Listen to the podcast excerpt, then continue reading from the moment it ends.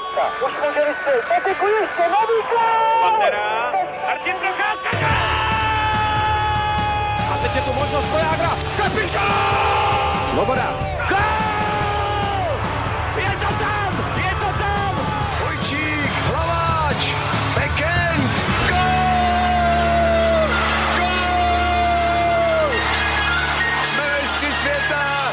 Dobrý den. Český národní tým do 20 let odehrál světový šampionát v americkém Buffalo a v silné konkurenci skončil na čtvrtém místě poté, co nezvládl oba zápasy o medaile. Přes výsledkové debakly proti týmům ze Severní Ameriky zaznamenal výběr trenéra Filipa Pešána nejlepší umístění od roku 2005.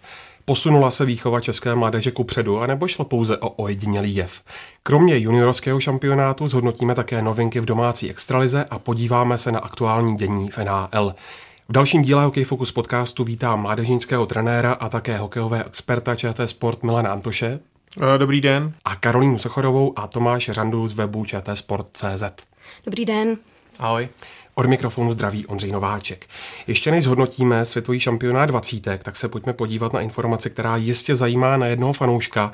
V posledních dnech se hodně spekulovalo nad osudem Jaromíra Jágra. Legendární útočník v době natáčení ještě stále ve službách Calgary Flames vypadl na poslední chvíli ze sestavy před zápasem s Los Angeles bez udání důvodu. Následně se ukázalo, že má být opět zraněný, ale i hned poté vyšla najevo informace s údajným svolením agentovi Petru Svobodovi k tomu, aby začal hledat potenciální zájemce o služby 45-letého veterána. Myslíte si, že tu je ještě možnost Jágrova tradu, a nebo to znamená jeho definitivní konečnou v NHL? Já osobně si myslím, že to znamená definitivní konec v NHL, protože mm, ty zranění se množí, bylo jedno za druhým a, a myslím si, že eh, v tuhle tu chvíli to trošku ztrácí pro ten klub eh, smysl. No já na to navážu, já se obávám trošku, eh, pokud se bavíme o tom potenciálním tradu, tak eh, že o Jagra nebude eh, velký zájem právě k těm zraněním, která se nejenom množí, ale opakují a teď teda vyšlo najevo teda, že naposledy chyběl v sestavě právě kvůli dalšímu zranění, ale celá ta situace byla taková jako zamlžená. Trenér nechtěl vlastně říci před zápasem, co je příčinou eh, nezařazení Jágra do sestavy a s tou informací se vlastně čekalo až do druhého dne a po nějakých 4 24 hodinách se to teda zase schodilo na, na zranění. Jediné, co mě napadá, tak možná by mohla o něho mít zájem Florida, kde, kde se mu předtím dařilo a kde si myslím stále by fungovala ta chemie v tom týmu a Jágr se by se nemusel eh, dlouhodobě nějak eh, přizpůsobovat eh, tomu klubu. Ona ta situace jako není jednoduchá podle mě ani pro ten klub, protože přece jenom hráče jako je Jaromír Jágr v podstatě poslat pryč není vůbec pro ten klub jednoduchá situace. A ještě bych navázala na to, co říkal Tomáš. Je to tak vlastně trošku, mně to přijde načasované, protože Calgary hraje v pátek na Floridě. To znamená, tam se mě třeba i napadla ta varianta, pokud eh, Calgary by se samozřejmě rozloučilo s Jaromírem Jágrem, tak si myslím, že by to jako nechtělo odbít, že, že by chtělo, aby to bylo s nějakou úctou a pokud by tam to rozloučení opra- opravdu nastalo, tak si myslím, že třeba tenhle ten zápas se i pro fanoušky, i pro něj trochu nabízí jako taková rozlučka ze ctí a s takovou jakoby na úrovni, když to řeknu. Eh, Samozřejmě potom, pokud by se nabízela ta varianta, co říká Tomáš, tak to už, to už je jako další věc, další level. Proč myslíte, Milane, že kolem toho je taková kouřová clona? No, Vždycky je kouřová clona, když eh, ten hráč nemá další angažma a klub eh, se ho chce zbavit na úrovni, aby to, eh, protože on patří k legendám NHL, vyvěsí mu dres a, a bude, bude jasnou legendou, mohl překonat eh, rekord v počtu zápasů, tak ho nemůžou jen tak, jen tak vyhodit. Nemůžou udělat něco, co by fanoušci v NHL všem hodili pod stůl a řekli by, tohle to se nedělá. Tak myslím si, že ta kuřová clona je právě o tom, že sami nevědí, jak z toho teďka ven, takže trošku to zdržujou a čekají, jak se všechno vyvrbí, jestli se někdo ne, eh, neozve a tak dále. Ono vždycky ta výměna v NHL je strašně složitá, protože o toho hráče musí mít zájem. Pokud ne, tak eh, musí ten klub vyplácet dál smlouvu a tam už pak eh, dochází k tomu, že jsou různé dohody na různé měsíce a, a týdny a tak dále. To znamená, já si myslím, že tady to je jasně jasně řečeno, už tady asi hrát nebude, ale ještě nevíme úplně, jak eh, to všechno uděláme. Pojďme si trochu zaspekulovat, kdyby ten zájem skutečně nebyl. Jak velká je pravděpodobnost, že by Jaromír Jágr mohl posílit reprezentaci a jet na olympiádu? No, toť otázka, protože já myslím, že všichni fanoušci si uvědomují, že i na olympiádě by patřil k tomu nejstaršímu, co je a myslím si, že to si to uvědomují i trenéři a oni už svůj kádr mají postavený, mají přichystanou nějakou taktiku, připravují se na to, příští týden by měli, by měli říct sestavu. Tohle to všechno je dlouhodobější proces a ve chvíli, kdy tam do toho vstoupí Jágr, tak uh, máte najednou hvězdu, s kterou musíte počítat a může to úplně rozbourat uh, to postavení v tom týmu. To znamená, najednou už by nebyl nejlepším hráčem Erát nebo kapitánem, už by tam byl někdo jiný a najednou by se to celý, celý rozbořilo. Takže pokud budeme spekulovat o tom, jestli Jágr by měl jet na národák, eh, letět na olympiádu, tak já se trošku obávám, že on nebude úplně chtěný na tu olympiádu, aby jel, protože prostě už ty karty jsou rozdaný a najednou by tam přišel někdo jiný. Čímž jako neříkám, jestli to je dobře nebo špatně, ale je to prostě tak. A já si nedovedu představit, že by nějaký trenér uh, vzal Jágra a udělal z něj uh, na olympiádě křídlo do třetí liny. To je prostě nesmysl. Kdybyste vy byli na místě Josefa Jandače, jak byste postupovali? Já si myslím, že i sám Jaromír Jágr, který se už v minulosti několikrát vyjádřil v tom smyslu, že ten přechod z toho úzkého na široké hřiště eh, je pro něho osobně eh, velice problematický, tak eh, si myslím, že sám Jágr nebude chtít riskovat ať už eh, tedy řekněme svoji pověst, eh, tak i nebude chtít riskovat nějaký kredit toho týmu a mm, potenciální jako výsledek na olympiádě z nějakého osobního chtění prostě ukázat se ještě v, reprezentačním dresu. Takže si myslím, že sám Jágr do toho, by do toho nešel a já jsem měl eh, s Josefem Jandači takový pocit, eh, že vlastně před sezónou, eh, když ještě Jager neměl podepsáno v Calgary, tak už tak jako prosvítaly ty informace od Jandače, že už s ním až tak nepočítá. Jager se nechal tehdy slyšet, že uvažuje o olympiádě, která by byla pro něho nějakou motivací do sezóny, ale to bylo v době, kdy ještě nebyl v NHL, neměl podepsáno. Takže já si myslím, že už eh, ta kapitola Jágr v reprezentaci je uzavřená. Já s tímhle tím v podstatě souhlasím. Jágr i několikrát řekl, že pokud eh, se nebude cítit tak, že by tomu týmu něco přinesl, měl význam nebo nějaký přínos pro, to, pro tu reprezentaci, tak se do ní vracet nebude a v současné době, pokud opravdu tam je nějaké zranění, tak si myslím, že on by to taky nepřijal a myslím si, že by na tu olympiádu nejel.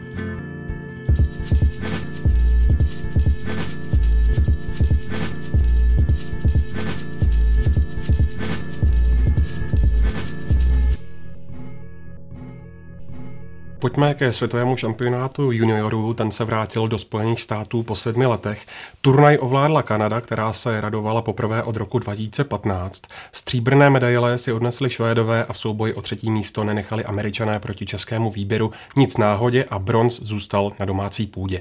Než se pustíme do hlubšího hodnocení, tak jaký jste měl Milané z turné dojem a na co budete vzpomínat? No, každý ten šampionát, který jsem viděl, já nevím, jestli jsem jich viděl devět posledních, skoro všechny jsem komentoval a byl jsem dvakrát na, na místě, tak eh, vždycky to ně, něco je to, co člověku zůstane v hlavě. Asi v tomhletu, na tomhle šampionátu ten výkon kořenáře proti, proti Finsku, protože tam jsme byli pod obrovským tlakem a ten začátek, eh, nebo ty zápasy předtím většinou brankáři střídali a a najednou kořenář, eh, jako kdyby ho polili živou vodou a, a odchytal fantastický zápas, který asi se dlouho nebude opakovat.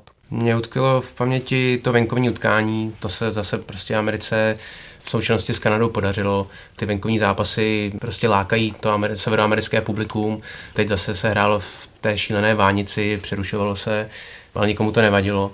Takže pro mě, pro mě asi tady to. Pro mě ten šampionát, spíš než abych zmínila jeden konkrétní okamžik, tak mi to spíš přišlo, že vyslal vzkaz, řekla bych, extraligovým klubům, aby tyhle ty mladé hráče stavili, aby, hr, aby hráli, protože oni na to mají a aby nehráli dvě minuty za zápas, ale aby si zvykli na ty jak fyzicky, tak psychicky náročné situace, které prostě tyhle šampionáty přinášejí. A myslím si, že tenhle ten úspěch a podle mě je to úspěch, protože ten přechod před to čtvrtfinále byl, byl velký úspěch pro ten tým. A myslím si, že to je takový právě vzkaz pro tyhle ty kluby, aby ty odchovanci těch českých klubů dostávali větší prostor v extralize. Jak ten vzkaz kluby přijmou, Milane? No to není tak jednoduché, jak to vypadá, protože ta polemika mezi třeba trenérama a vůbec klukama, který se věnují hokeji dlouhodobě, tak je, že jak by vypadal třeba zápas, když, když si to představíte, jak by vypadal zápas juniorské reprezentace, a to je úplně jedno, jestli by to byly Švédi, Kanada nebo český výběr s českým extraligovým týmem. Protože procentuálně třeba využití přesilových her, který tam bylo, tak je někde, kde vůbec seniorských, seniorských kategoriích vůbec nevidíme. Kdy Kanada měla na začátku nebo v půlce toho měla 50, přes 50% využití, to se prostě nestává. Jo. Problém, eh, který je jasný a který je asi viditelný pro každýho, kdo hokej sleduje, je třeba nejlepší hráč Nečas. Český hráč eh, Martin Nečas nejlepším hráčem, 11 bodů. A v extralize je daleko zatím. Jo pokulhává v těch bodech. A je to daný silou, taktickou vyspělostí a tak dále. Já přijímám to, co říká uh, tady kolegyně, že by měli dostat větší šanci. Jo, Souhlasím, je to tak. Uh, myslím si, že pokud se dobře zabudou, ty kluci hrajou do třech line a, a dostanou prostor, tak vždycky jsou oživením. Jiná věc je, že je potřeba si uvědomit, že když dostanou tu šanci, tak ty kluci taky musí eh, něco přinést tomu, tomu klubu. A, a tady je alfa omega celého toho zařazení té mládeže. Pokud tam máte hráče, který 30 zápasů hraje a všichni říkají, je mladý, dejte mu šanci, a on má dvě nahrávky, tak to trošku pokulhává zatím, jestli to má smysl. Jo, tam je ta alfa omega celý, celého toho zařazování těch mladých. Já jsem teďka mluvil s jedním agentem nebo scoutem a ten mi říkal různý názory na různý hráče. A řekl mi jeden konkrétní, řekl mi, Scout hraje výtečně, ale hraje jako junior v seniorské lize. A to mi nechcem. My chceme, aby on hrál jako senior v seniorské lize. A to je to, o čem tady mluvíme. To znamená, je to o tom, aby ten hráč tam přišel a hrál jako senior, jako chlap. To, co já jsem zažil na vlastní kůži, byl třeba Vladimír Sobotka, který přišel na Slávy, když já jsem tam ještě hrál a nebylo vidět, že přišel junior. To přišel kluk, který prostě je silný, je vodolný a chce to. Chce hrát a byl přínosem pro ten tým. A to je to, kdy my tak trošku někdy říkáme, ať, ať dáme mladým zelenou, ať, tam, ať tím pomůžeme, ale ve chvíli, kdy tam prostě hráč hraje do třech line a hraje 20 zápasů a, a má jednu nahrávku, tak je to trošku špatně. Český tým si dal za cíl, kromě obligátního postupu přes čtvrtfinále, dobře zvládnout základní skupinu, což se povedlo. Reprezentanti nejprve přetlačili Rusy, pak těsně prohráli se Švédy a v gólových přestřelkách vyhráli nad Běloruskem a Švýcarskem. Jak hodnotíš Tomáši z českého pohledu fázi před playoff? Tým si vytyčil vlastně úspět v základní skupině hlavně z toho důvodu, aby měl eh, na čtvrtfinále přijatelnějšího soupeře. S ohledem na to, že ve druhé skupině eh, byla Amerika a Kanada. Takže bylo, bylo zapotřebí skončit do druhého místa. To se týmu povedlo. Co se týče například těch gólových přestřelek, tak eh, to bylo určitě perfektní pro diváky, ale, ale co se týče nějaké té organizace hry a otázky defenzivy, tak tam se potvrdilo právě to, eh, že ten eh, český tým byl nahlížen před turnajem tak, že tu kvalitu má hlavně v ofenzívě, a vedle teda, řekněme, dobrých golmanů, tak má jako slabší obranu. To se pak potvrdilo právě i v, uh, už v tom prvním zápase s Ruskem, kdy ten zápas byl prakticky rozhodnutý, ale, ale v těch závěrečných minutách uh, jsme polevili a, a dostali jsme zbytečné góly. Mně se osobně se mi líbilo, že od začátku ti klíčoví hráči, kteří měli mít tu, tu vůči roli, tak uh, ji splňovali. Od začátku byli vidět Martin Nečas, uh, přidal se Filip Zadina, do, docela v mých očích vyletěl Christian Reichl, od kterého se vlastně nevěděl úplně, co čekat. Právě v Litvínově se mu moc nedařilo, když byl v extralize, nebyl tak vidět. Teď, jak je vlastně v Americe v juniorce, tak tam si myslím, že pookřál, že, že mu to jako prospělo a v té reprezentaci se chytil. Jakou budoucnost jim předpovídáš? Co se týče Filipa Zadiny, tak eh, ten vlastně měl být eh, vybrán v prvním kole v příštím draftu NHL ale teď už se vlastně mluví reálně o první pětce, což si myslím, že je výrazný posun, zároveň s tím spojená velká očekávání. On vlastně pokračuje v jakýchsi šlépích po Nikovi Hišírovi, který um, loni působil v Halifaxu jako, jako Zadina letos a má vlastně, Zadina má vlastně podobná čísla jako Hišír a ten byl nakonec uh, zvolen jako jednička loňského draftu a nyní hraje v, v New Jersey.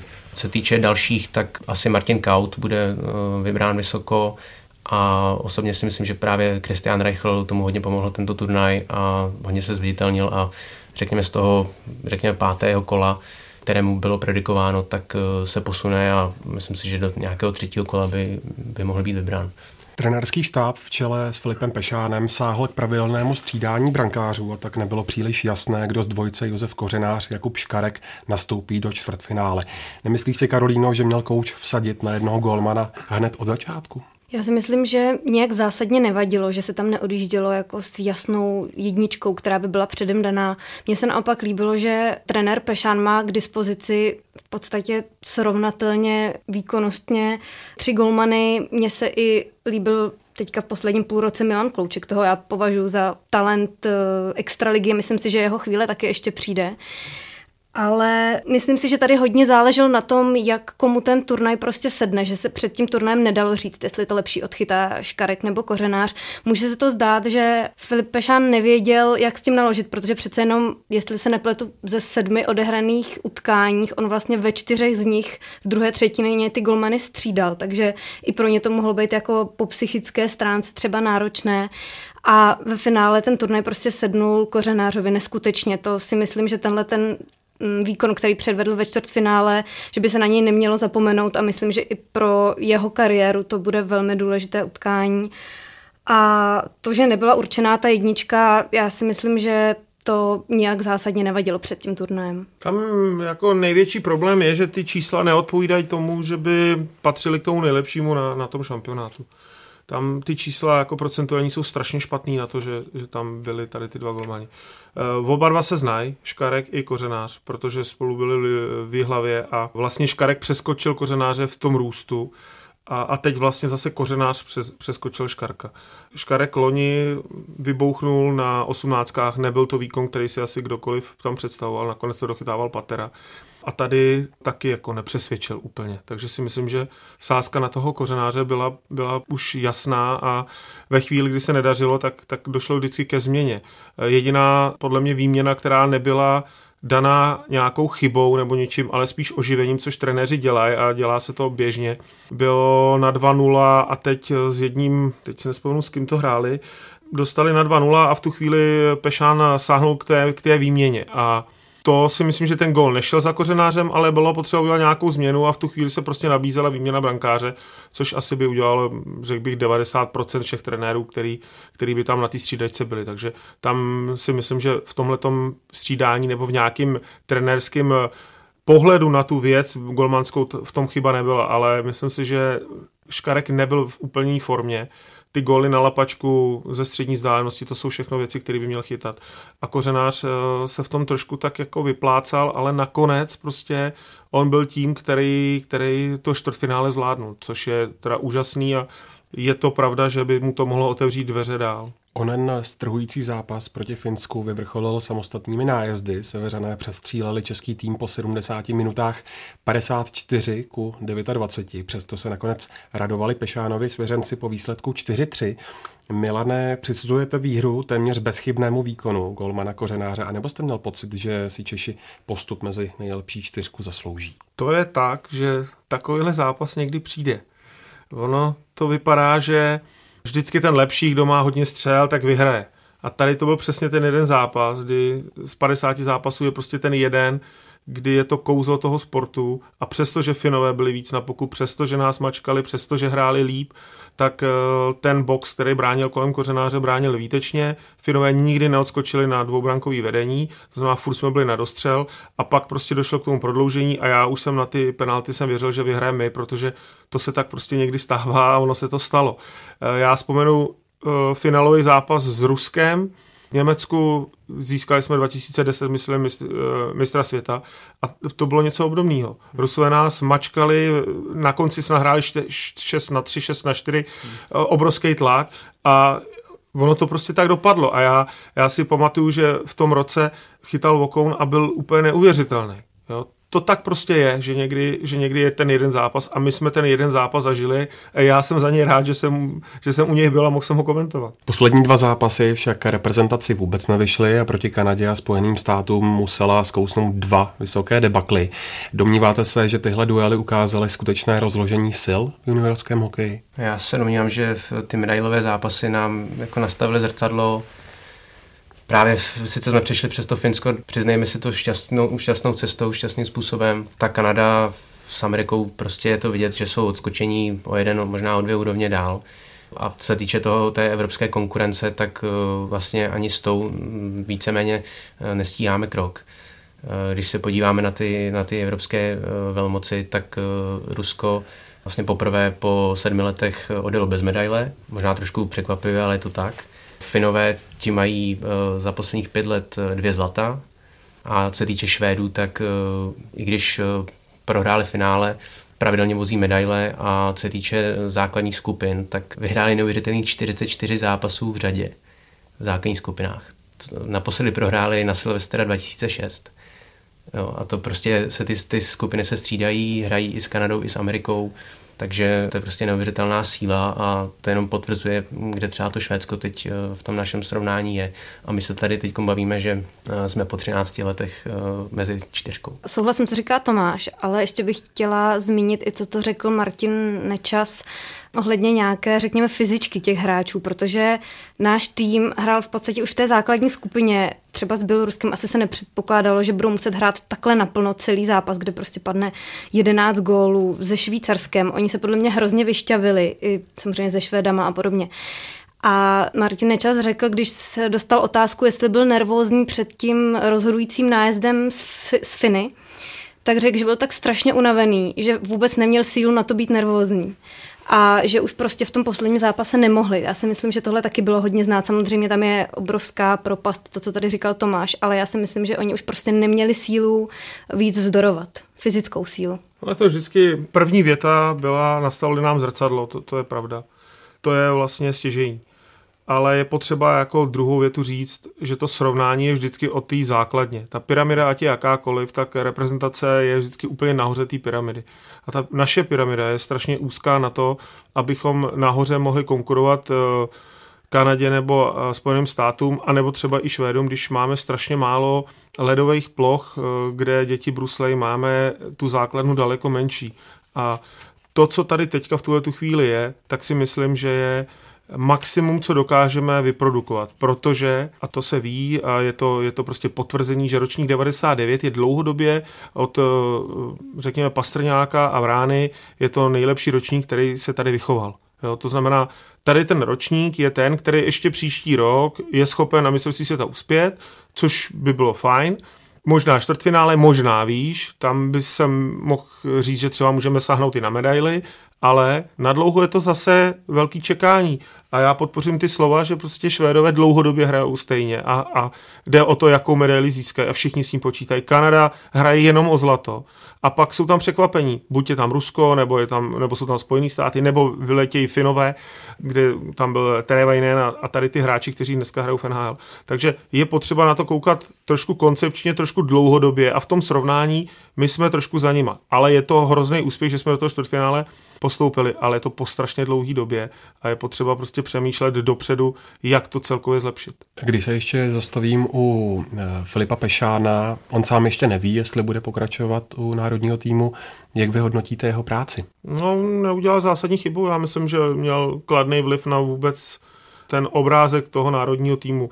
Snažil se být klidný na střídečce, bylo vidět, že každý si dělá svoji práci, nebyl tam zmatek, myslím, že s klukama mluvil naprosto, naprosto korektně a co já jsem měl pocit z té hry, kterou jsem viděl, tak to prostě byl moderní hokej, kde byla velká snaha o to upřednostnit hráče, který hrajou dobře a, a který prostě hrajou přesilovky. To znamená, tady to všechno nevidím jedinou chybu nebo jediný, jediný zaseknutí nebo cokoliv, co, co já bych byl schopen mu vyčíst. Zároveň se nebojí uh, aplikovat, řekněme, uh, nějaké neortodoxní prvky, kdy se nebojí eh, sáhnout k powerplay tři minuty před koncem. Můžeme se to všimnout i v extralize, kdy v jednom zápase Liberec nějakých 10 minut před koncem sáhli k powerplay a stihli dát dva góly v této početní výhodě. Teď se podařilo proti Finsku to samé vyrovnat v závěru, a, takže myslím si, že, te, že tam přináší ty moderní prvky to moderní hokej, takže za mě jako ať zůstane. Posloucháte Hokej Focus podcast. V další části se podíváme na aktuality a zajímavosti z Extraligy a také ze zámořské NHL.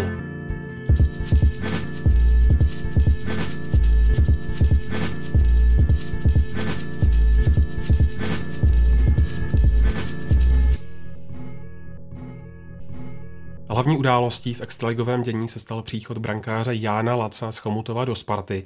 Pražský klub přivedl slovenského brankáře na hostování do konce sezóny výměnou za duo Tomáš Dvořák Jiří Smejkal. Pokračuje tak nekonečná sága ohledně spartianského brankoviště, kde ani dvojice Honzík a Ito Kalio zatím nenaplnila očekávání. Jak osobně vnímáte další brankářskou změnu ve Spartě, Milane? Tak ve Spartě to pořád hledání. Je to od, od doby, kdy skončil Petr Bříza, který byl fenomenální brankář a který byl i inteligenčně úplně někde jinde, než, než většina těch lidí, kteří přišli po něm jako brankářský. To znamená, měl nějaký i životní rozhled a měl nějakou životní zkušenost, očekával něco, kam přišel, věděl, do čeho jde. To znamená, on na to byl eh, mozkem připravený, že jde do Sparty, kde je obrovský tlak, kde většina každou chybu prostě dají daj najevo. To znamená, to bylo spoustu věcí, které o tom rozhodují. Pak ty brankáři, kteří tam přišli, tak víceméně všichni bylo takové hledání náhrady za Petra Břízu a to se, to se prostě nedá, protože on je prostě Petr Bříza a ať to byl Peprle a, a nebo je to Honzík, nebo je to Aitokájo, tak to jsou prostě jiný jména, jiný brankáři a jiný životní příběh.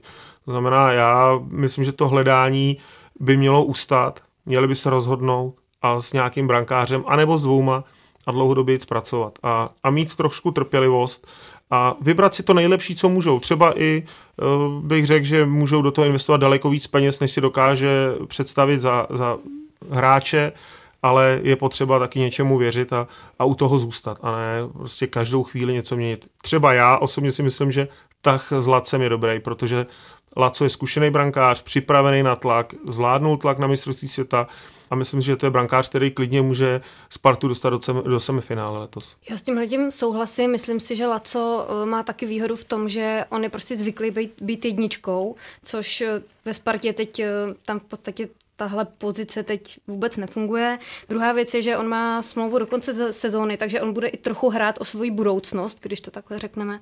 Ale ještě jednou věc bych chtěla říct k tomu střídání golmanů ve Spartě, mm, protože se objevují argumenty, že Sparta trošku zaspala tu dobu, kdy se prostě tady vybírali nejlepší golmani, kteří třeba loni v playoff byli stěžení hráči těch týmů, podle mě, jako je třeba Rybár, Čiliak. Ale já si myslím, že ty golmani se najít dají, protože když se teď podíváme třeba na to, co udělala Kometa, která vlastně sáhla po Markovi Langhamrovi, je to mladý hráč se zkušeností e, ze zámoří a ona prostě nějakou nabídku mu asi dala a šlo to a funguje to. A myslím si, že ta Sparta prostě v tomhle trochu pokulhává. Já podpořím tvoje slova, třeba Vítkovi se šáli po Bartošákovi. Taky kluk, který se vrátil, že jo? měl tam problémy za mořem, musel se vrátit, vrátil se a chytá. Je to o hledání, je to o typu, je to o tom přemýšlet o tom. A jiná věc je, jestli v tuhle tu chvíli něco takového Sparta vůbec hledá. Jo, jestli nehledá prostě zase golmana typu Petra Břízy, jo. To, to, je, to, to je strašný omyl, protože prostě, už jsem to řekl na začátku, takového golmana už nikdy nenajdou, to je prostě něco jiného. Znamená, určitě byl tady Ritik, a další golmani, který jsou schopni chytat. A v jednu chvíli, nevím, jestli to je třeba 4 roky zpátky, Sparta měla podepsáno 8 golmanů. 8 golmanů bylo jejich, to znamená, oni si mohli z 8 brankářů vybrat toho, toho nejlepšího. A, a stejně si nevybrali. Jo. Takže tam bych hledal i chybu možná někde jinde, než, než jenom v tom, že uh, nenašli toho správného, ale možná podívat se na management, kdo to vybírá, jestli, to je, jestli ta volba je správná a jestli vůbec ty, ty lidi, kteří to vybírali, tak uh, vybírali správně, jestli to nebyla prostě taktická chyba, už jenom ten, ten management, který vybíral toho brankáře, protože to je zásadní věc eh, pro Spartu Golman a další věc, eh, kterou k tomu musím říct, že pražský sport nebo pražský hokej miluje svoje brankáře, ať to byl Holeček nebo kdokoliv, tak prostě Praha vždycky měla ráda ty svý golmany. Stejně tak jako Bříza není náhodou, že Petr Bříza je, je najednou úspěšný i, i politicky prostě je to známá tvář a, a Praha má prostě svoje golmany ráda a takže by to měl být zase člověk, který, nebo brankář, který si uvědomuje, kam jde a co ho čeká. K zajímavé výměně se odhodlal Třinec, který v rámci dočasného hostování poslal Zbyňka Irgla za Romana Vlacha z Olomouce. Vedení ocelářů si od toho slibuje probuzení dříve produktivního útočníka. Kuriozitou je ale fakt, že Vlachovi se na Hané před odchodem začalo dařit a je tak trochu s podivem, že se do Slezska přesunul. Jak může oběma týmům tenhle trade prospět, Tomáši? Já si myslím, že je to spíš eh, o těch hráčích. Buď teda si sami řekli o ten trade, eh, o to, o to hostování, anebo s tím přišli teda kluby, aby je, řekněme, nějak probudili, nastartovali k lepším výkonům. A myslím si, že v, v tomto případě byl aktivnější Třinec, který chtěl, řekněme, Zbyňka Irgla právě uvolnit někam, kde bude dostat eh, více prostoru na ledě. Otázkou je, když se rozehraje v, právě, řekněme, v Olomouci, během toho měsíce eh, k nějakým lepším výkonům, tak jestli se potom po návratu zase nevrátí do té, řekněme, třetí, čtvrté formace, když eh, první dvě eh, třinci fungují. Obecně vlastně je zajímavé, že tyto týmy k tomu, k té výměně sáhly, protože oba se nacházejí v první šestce, daří se jim a není podle mě úplně potřeba je nějak měnit. Vlachovi se začalo dařit před tím odchodem začal dát góly, stával se znovu tou, tou důležitou postavou Olomouce, která, řekněme si to na rovinu, eh, nemá těch eh, elitních hráčů tolik. Takže myslím si, že spíš šlo, šlo o hráče, aby se, aby se dali do nějaké lepší formy před playoff. No každopádně taky se neví, jestli se vrátí, jestli nakonec to dopadne tak, že, že ty kluby se nedohodnou, že do konce sezony to zůstane tak, jak to je a, a zachovají Irgla v Olomouci a, a Vlacha v Třinci, protože obou se tam daří a, a Irgl je spokojený, protože to má blíž domů. Přeci už to není hráč, který by, který by nutně potřeboval hrát v Třinci, jemu je to vlastně jedno, kde hraje, jde o to, aby taky byl trochu s rodinou a, a z toho hokeje měl furt dobrý pocit. A to asi vypadá, že v Olomouci má, Olomouc boje o playoff, je na hraně šestky, takže já nevidím důvod, možná po měsíci se dohodnou kluby a bude to pokračovat, nevrátí se a, a pojede to prostě dál. Třetí významný hráčský pohyb Extraliga zaznamenala na trase Pardubice Brno. Do Dynama se přesunul až do konce příští sezóny Tomáš Svoboda. Opačným směrem putoval do konce téhle sezóny Tomáš Vondráček. Jak se díváš na tuhle výměnu, Kájo? Tak já bych hlavně mm, chtěla říct, za jaké situace k té výměně došlo, protože to jsou dva jak typologicky, tak v současné době i výkonnostně velmi odlišní hráči. Pokud se podíváme na statistiky, tak Tomáš Vondráček jde z Pardubic do Komety, kde letos za 36 zápasů nazbíral jenom 6 bodů.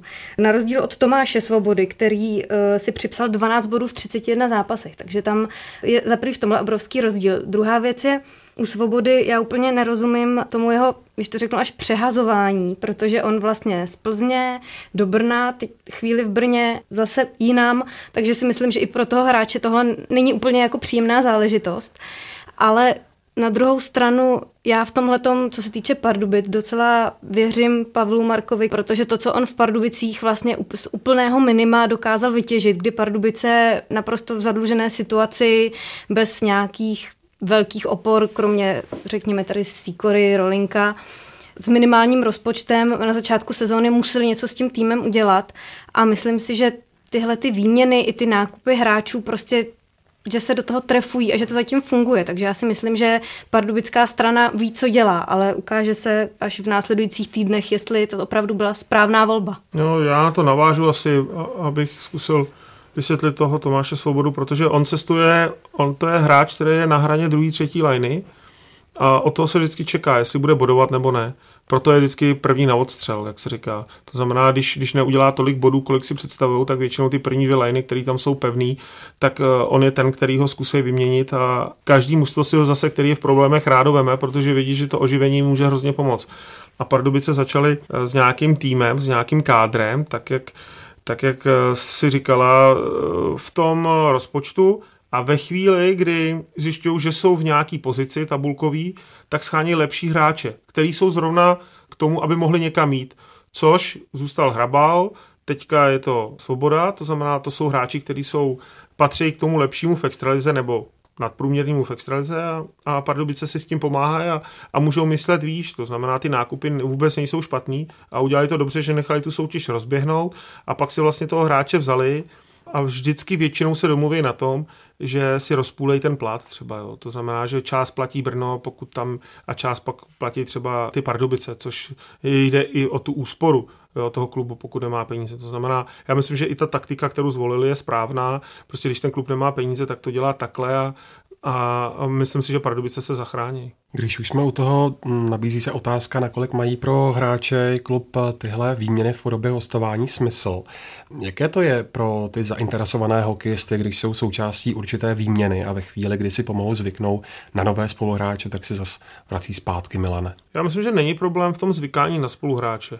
Mě vyměnili taky a pak jsem taky přestupoval, ale spíš jde o to nastavení té rodiny. Pokud má ten kluk doma děti a manželku, tak to není úplně ideální je dobrý v České republice, že vlastně víceméně všude se dá dojet. To znamená, není to vzdálenost, která Česká republika není velká na to, jako je Německo, kde jsou přezi 600 km, tak tady přece 100-120 km se dá v klidu dojet. Když, kdyby to byly Karlovy Vary Vítkovice třeba, tak, to tak je problém. By to, to je problém. Přesně tak. Takže uh, rozhodně je to takový, takový šťouchanec do rodiny, vždycky je to problém ale hráči už si na to trošku zvykli. Vždycky ten mladý hráč, který ho to překvapí a je, stane se mu to poprvé, tak je z toho trošku vyděšený a není to příjemný. Ale ve finále většina, většinou jsou garantované platy a, a vždycky je ta výměna, když to tomu hráči nedaří. To znamená, on sám pak už hledá, jak se z toho dostat. Tréninkem, radou, čímkoliv, eh, co by mu pomohlo. A jedna z těch pomocí je i, ten, i ta výměna. To znamená, i ten hráč počítá s tím, že se to může stát, protože vidí, že se mu třeba dlouhodobě nedaří a mohlo by, mohlo by k té výměně dojít. Já myslím, že to je takový šokující, ale není to devastující. V povánočním čase se Hradec Králové ukázal na Spengler Cupu a oproti poslednímu vystoupení dokázal proklouznout mezi nejlepší čtyřku. V semifinále ale Češi po druhé nestačili na Kanadu, která nakonec tradiční švýcarský turnaj vyhrála. Jak hodnotíš výsledek Hradce, Tomáši? Takhle, můžeme se dívat eh, na celkový výsledek a pak eh, na druhé straně se můžeme dívat na jednotlivé zápasy. Hradec skončil v první čtyřce, bojoval o postup do finále. Z tohoto pohledu se můžeme bavit o tom, že, že byl ten turnaj, řekněme, úspěšný.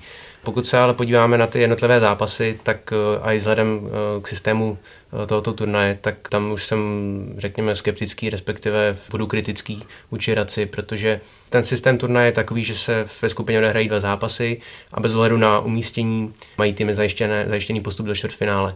Hradec prohrál oba zápasy ve skupině, vlastně byly to vysoké porážky od Davosu i Kanady. Pak ve čtvrtfinále porazil Lotyšskou Rigu, ale v semifinále nestačil znovu na Kanadu. A když se podíváme na, na ty výsledky, tak uh, Hradec se trápil v útoku, uh, nastřílel ve čtyřech zápasech, nastřílel 10 branek, což uh, není moc a naopak uh, inkasoval 16krát. Takže z tohoto pohledu se týče teda statistik, výsledků, tak uh, si nemyslím, že Hradec zastřelil tento turnaj v nějaké oslnivé formě a já musím skonstatovat, že ten turnaj jsem v tomto ohledu ne, ne, moc nevydařil. Jak vůbec nahlížíte na Spengler Cup? Tak je to nejstarší turnaj, který je. Úžasný turnaj, vypráví se o něm legendy, vypráví se legendy o tom, jak se odvíral obchod, když tam vyhráli Rusové a nakupovali dárky, protože za to dostali peníze. Je to, je to nádherný prostředí toho turnaje a má to ohromnou tradici. Český divák moc nezná švýcarskou ligu, ta švýcarská liga je strašně kvalitní, dokonce se tvrdí, že to je jedna z lig, která je nejblíž NHL, protože je tam spoustu fakt dobrých hráčů. Není náhoda, že tam hrál Matthews, který pak eh, teďka je v Torontu. Ta liga má svoji kvalitu a Spengler Cup jako takový je vyvrcholení, ale má svoje specifika, to znamená, ty týmy se tam můžou posílit, můžou si vzít kohokoliv, eh, tak, aby si pomohli, aby byli silnější, chodí na to lidi a já myslím, že tenhle, tenhle turnaj vánoční je prostě tady tím strašně zvláštní, protože hokej na Vánoce se hraje v těch, eh, v těch ligách, ale jako takový turnaj je vlastně jenom to mistrovství světa juniorů a pak Spengler Cup. Nic jiného neexistuje a ta tradice tomu velí. Ale celkově ten turnaj je moc hezký a, a je hodně navštěvovaný. Ráno jdou většinou Kanaďany lyžovat, eh, jsou tam s rodinama nebo tam mají manželky, prostě užijou si, užijou si tenhle turnaj a odpoledne se prostě všichni sejdou dole na zimáku a já měl to štěstí, že jsem tam byl a moc se mi to líbilo, všude se hraje curling a je to taky jako uvolněný a, a je to prostě taková zábava. Když bych to přirovnal k našim českým podmínkám, tak eh, řekněme Špindlerův mlín nebo Vrchlabí by mělo prostě takovýhle turnaj, kde by se sjeli všichni ty turisti večer, když nemají co dělat, eh, dopili by si ty svoje piva a sjeli by dolů a dali by si prostě hokej a, a zase by se rozjeli do těch hotelů a těšili by se na druhý den na lyžování a znova na hokej. Takže já si myslím, že to má svoji, svoji atmosféru a, a že, to je, že to je hrozně moc hezký turnaj, kde já jsem neměl to štěstí hrát.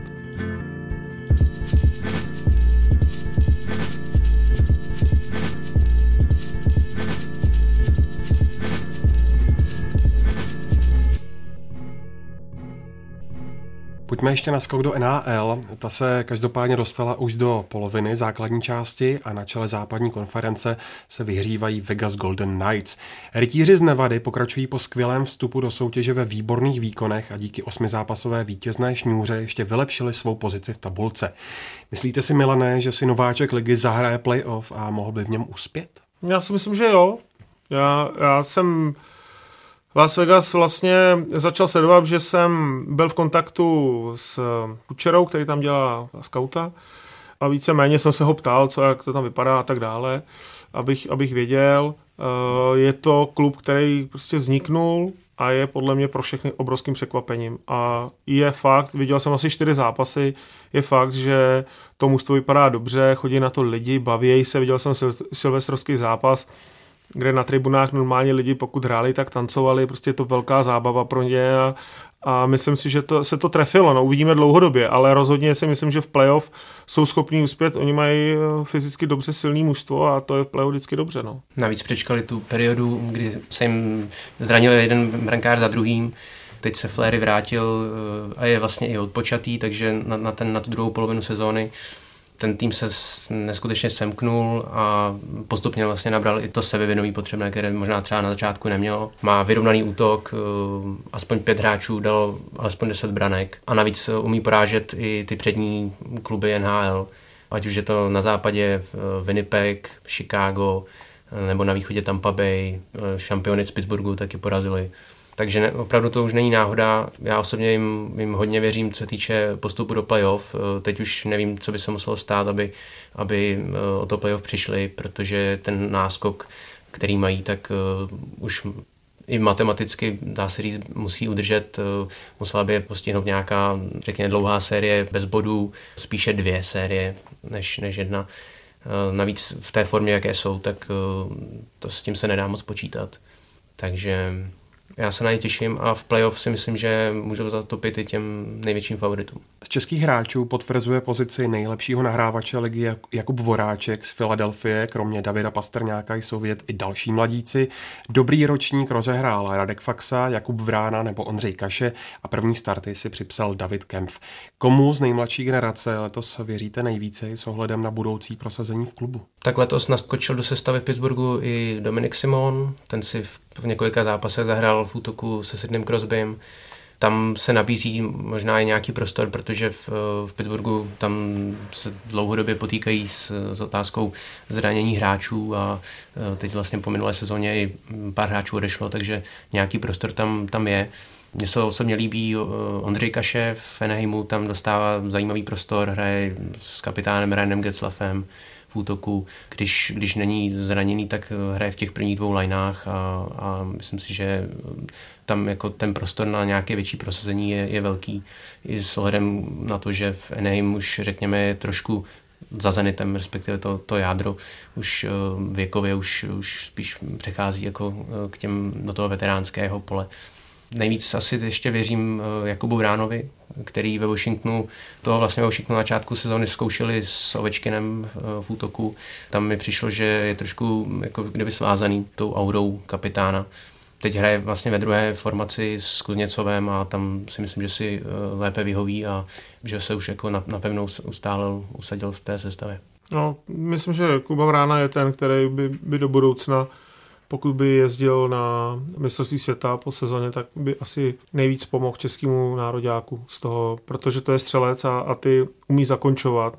radši zvolím jiný, jiný slovo než střelec, umí zakončovat a vždycky uměl a od malinka se k tomu uměl a hrozně zesílil a je to hráč, který dokáže nejen rychle bruslit a střílet, ale dokáže i ten puk eh, předat. A to je potřeba si ty hráči trošku pak rozdělit eh, při té tvorbě toho týmu na ty jako trošku pracanty, který uh, hrajou výtečně a hrajou takový ty uh, silný útočníky a, a pak na ty útočníky, který opravdu umí dát gól. A on je ten hráč, který opravdu umí dát gól, který se k tomu umí postavit tak, jako jsme teďka viděli třeba Zadinu, který na těch juniorských uh, mistrovství světa si prostě ten prostor udělá, udělá si ten čas, tak přesně tohle udělal vlastně Kuba Vrana na 18, když byl a hrozně dlouho čekal na to, aby mu v tom Washingtonu dali, dali šanci a při tom čekání eh, zase potvrzoval to, že, že to prostě chce a to je vždycky strašně důležitý pro všechny ty týmy.